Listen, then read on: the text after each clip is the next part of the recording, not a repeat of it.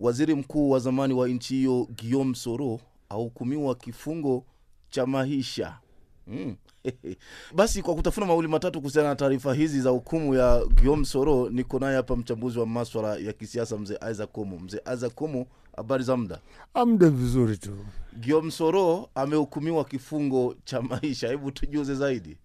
rafiki yangu hizo ndio, hizo ndio habari za alinacha Mhm. hiyo ndio jinsi unavyoona kwamba watu wanavyotawala mafashisti hao manake huyo gomsoro kabla hapo alikuwa amepata kifungo cha miaka ishirini na jamaa yenyewe wakati wenyewe alipopata hicho kifungo cha miaka ishirini hakuwepo nchini Ivory Coast, alikuwa huko Uspeni na baada ya pale akaenda Ufaransa, na sasa hivi amepata hicho kifungo cha maisha kwa tuhuma ya kwamba alijaribu kuja kuendesha uasi ambao kufanyikiwa nchini Ivory Coast, ikiwa wakati wote huo alikuwa nchini Ufaransa.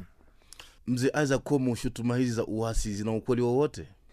La ajabu ni kwamba Gwamsoro si mtu peke yake ambaye amekuja kukumbwa na kashfa hiyo ama na sakata hilo la kuwa na kifungo cha miaka ishirini ama kifungo cha maisha, ikiwa vifungo vyote hivyo vimetokea wakati huyo mwenyewe hakutuwepo mahakamani.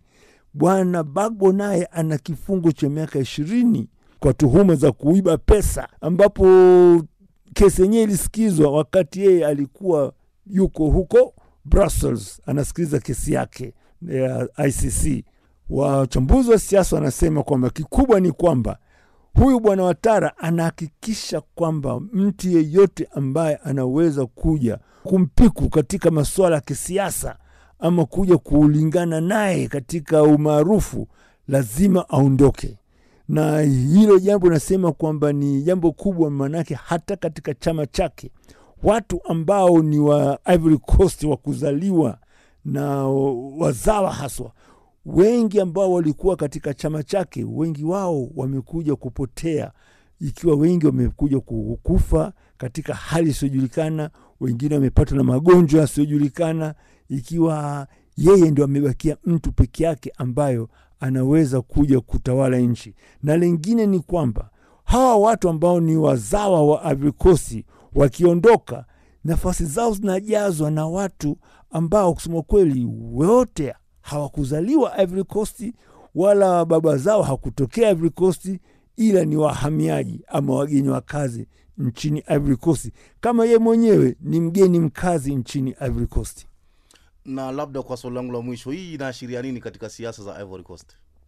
hii kusema kweli, katika siasa za Ivory Coast inaonekana kwamba huyu jamaa hataki kuachia kiti, manake sasa hivi alikuja kulazimisha kwamba asimamie urais ambao alishinda, ni, ni mhula wa tatu, lakini wanasema kwamba sasa hivi amekuja kumleta mdogo wake ambaye sasa amemfanya kuwa ni rais wa ulinzi na palepale kuwa rais katika ofisi ya rais ikiwa nakuja kumjenga huyu jamaa, ikiwa yeye akitoka atamsukuma mdogo wake kuwa rais wa nchi hiyo. Mzee Isaac Komo, nakushukuru sana kwa muda wako. Asante kwa kunialika.